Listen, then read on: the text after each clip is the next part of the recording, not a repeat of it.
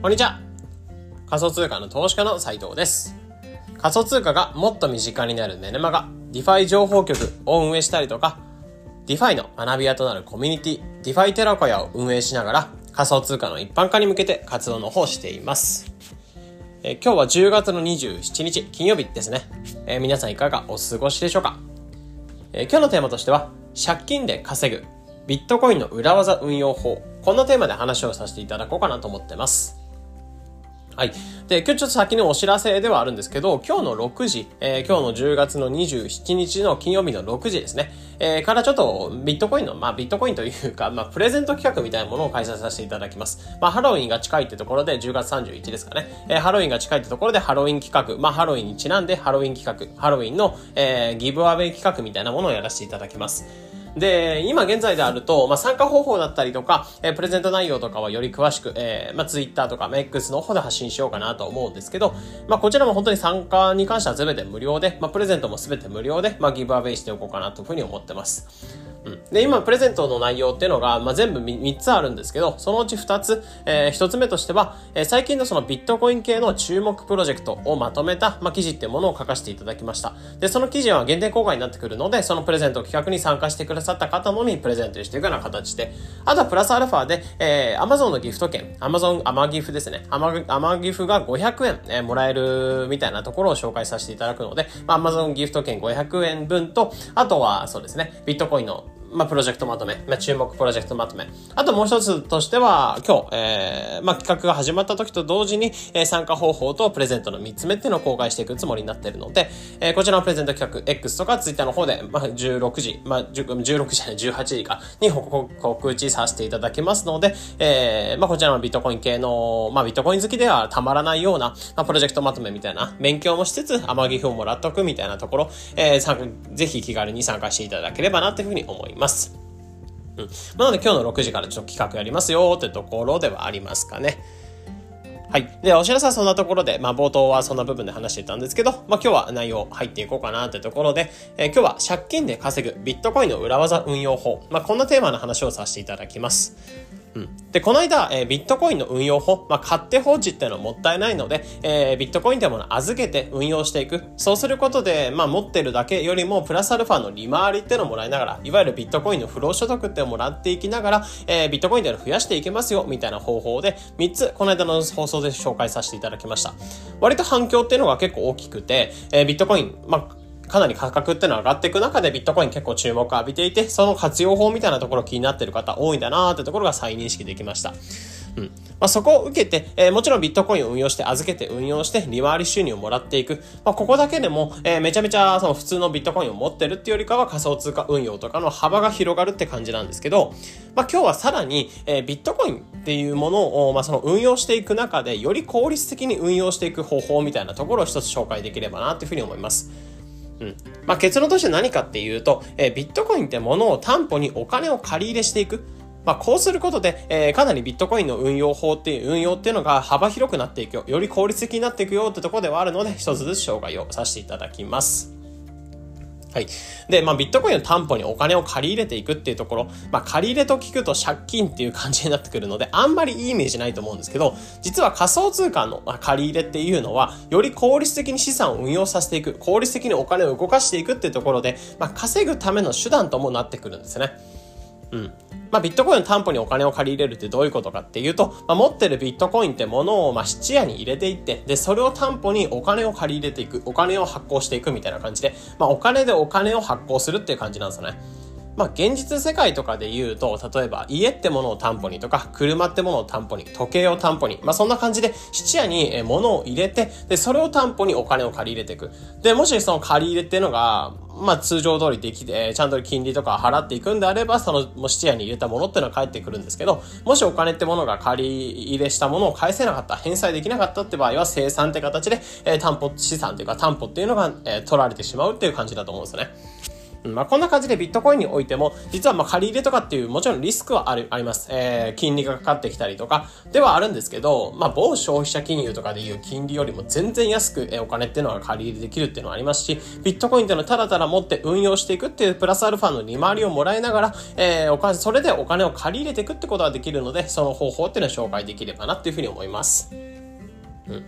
じゃあビットコインの担保に借り入れしていくってどうなのか、で、何やっていくかっていうところではあるんですけど、これ主に、えー、仮想通貨のその普通の取引所、まあ主に海外の取引所とかで、特に経営、まあ展開されているサービスになるんですけど、えー、仮想通貨のローンサービス、えー、仮想通貨ローンですね、えー、そういったサービスとか使いながらとか、あとは、えー、この間の紹介させていただいた DeFi、仮想通貨の銀行である DeFi っていう領域ですね、えー、そこでもビットコインってものを担保にお金が借り入れできるようになってます。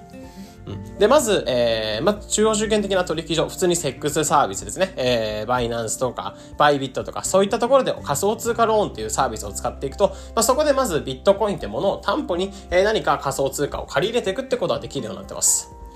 うん。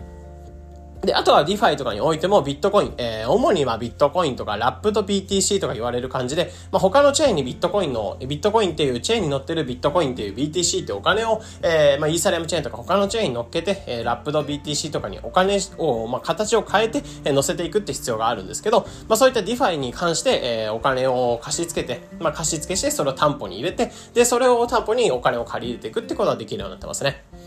うん。じゃあ具体的に借り入れした先、えー、借り入れしたことでなんで稼げる手段になるのかってところなんですよね。まあ、本来やっぱり担保に入れて借り入れした場合っていうのは借り入れの金利が発生するので、えー、例えば貸し付けた担保あ、貸し付けてる利回りとかよりも金利の方が高かったら、まあ、お金が取られてるような状況になるんですね。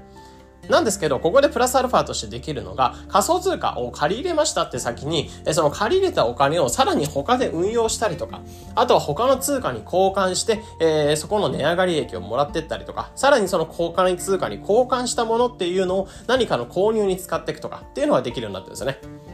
で、まず運用に関して一つ言うと、えー、例えばビットコインってものを担保にステーブルコイン、えー、ドルとかの価値に連動したコインっていうの安定したコインを借りていきます。例えば100万円分の、まあ、過剰担保になってくるので、例えば100万円分の、えー、ビットコインっていうのを貸し付けして担保に入れてるとしたら、えー、その、まあ、例えば何十パーセント、30万円ぐらいを、まあ、借り入れしましたってなったら、その30万円っていう原資を使って、どっか他の DeFi とか銀行にお金を入れて、えー、さらに運用していくってことができるんですね。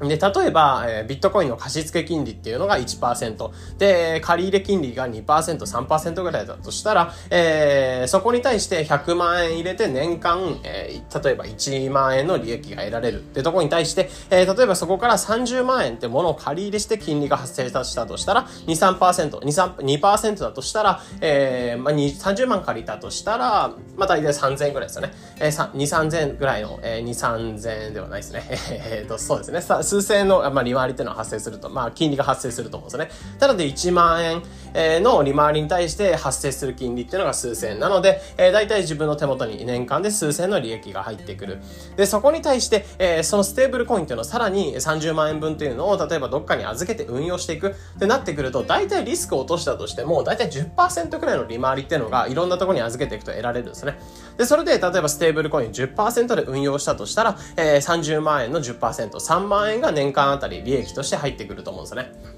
あ、ごめんなさい、3000ですかね。えー、ごめんなさい、3000ですね。えー、10%の、あ、10%, 10で3万円ですね。えー、3万円の利益が入ってくると思うんですね。うん、っていう感じで、総計したときに、だいたい、えー、100万円っていうものを使って、現象を使って、えー、お金を借り入れてます。じゃあ、借り入れてるものっていうのをまたどっかに預けて運用していくことで、えー、さらにプラスアの利回りを得ていく。で、それでプラスマイナスしたときに、えー、総計として利益として得られてるっていうイメージではありますかね。